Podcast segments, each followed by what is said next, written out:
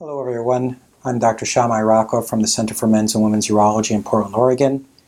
Um, I appreciate the questions that continue to be sent our way.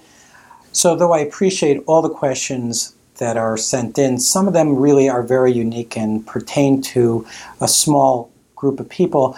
Uh, and therefore, I'm tending to take the questions that may be relevant to more people. In other words, with the sort of problems that uh, tend to affect more people. But I don't mean to be ignoring the other questions. I'm sure over the course of time uh, I'll be uh, able to address them.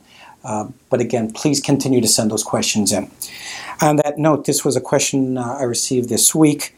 Dear Dr. Rokov, Thanks for sharing your ideas and perspective with us. I do have a question though, and maybe you can use it for your video series.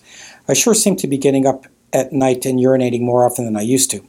I'm 43 and female, and the frequency has definitely gone up at night, even if I don't drink much or anything the night before.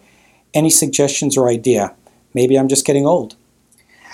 Thanks for asking that question, and it's an excellent question because it is a very common issue.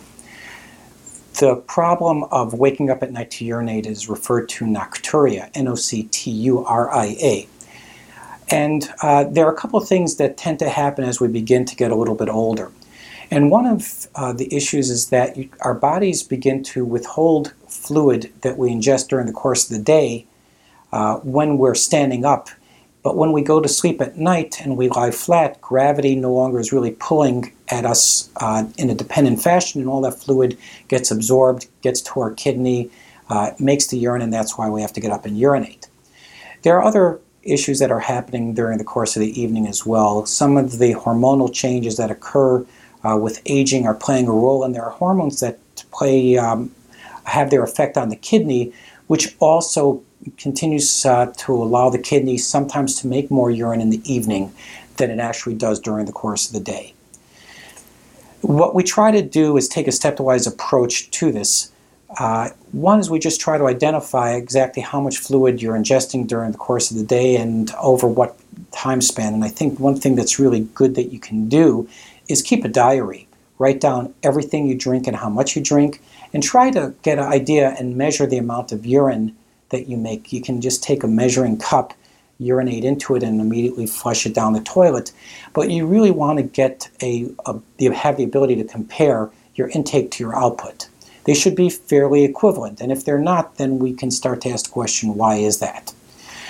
If you do this measurement and you notice that um, what you're ingesting is about what you're eliminating, then things are normal. Then you can start breaking down into when you're ingesting that fluid.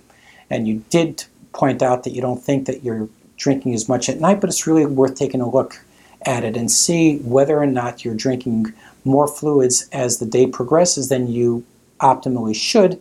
And if you're urinating more towards the evening, you want to be shifting your fluid intake earlier in the day or evening so that um, you can eliminate it before you go to sleep.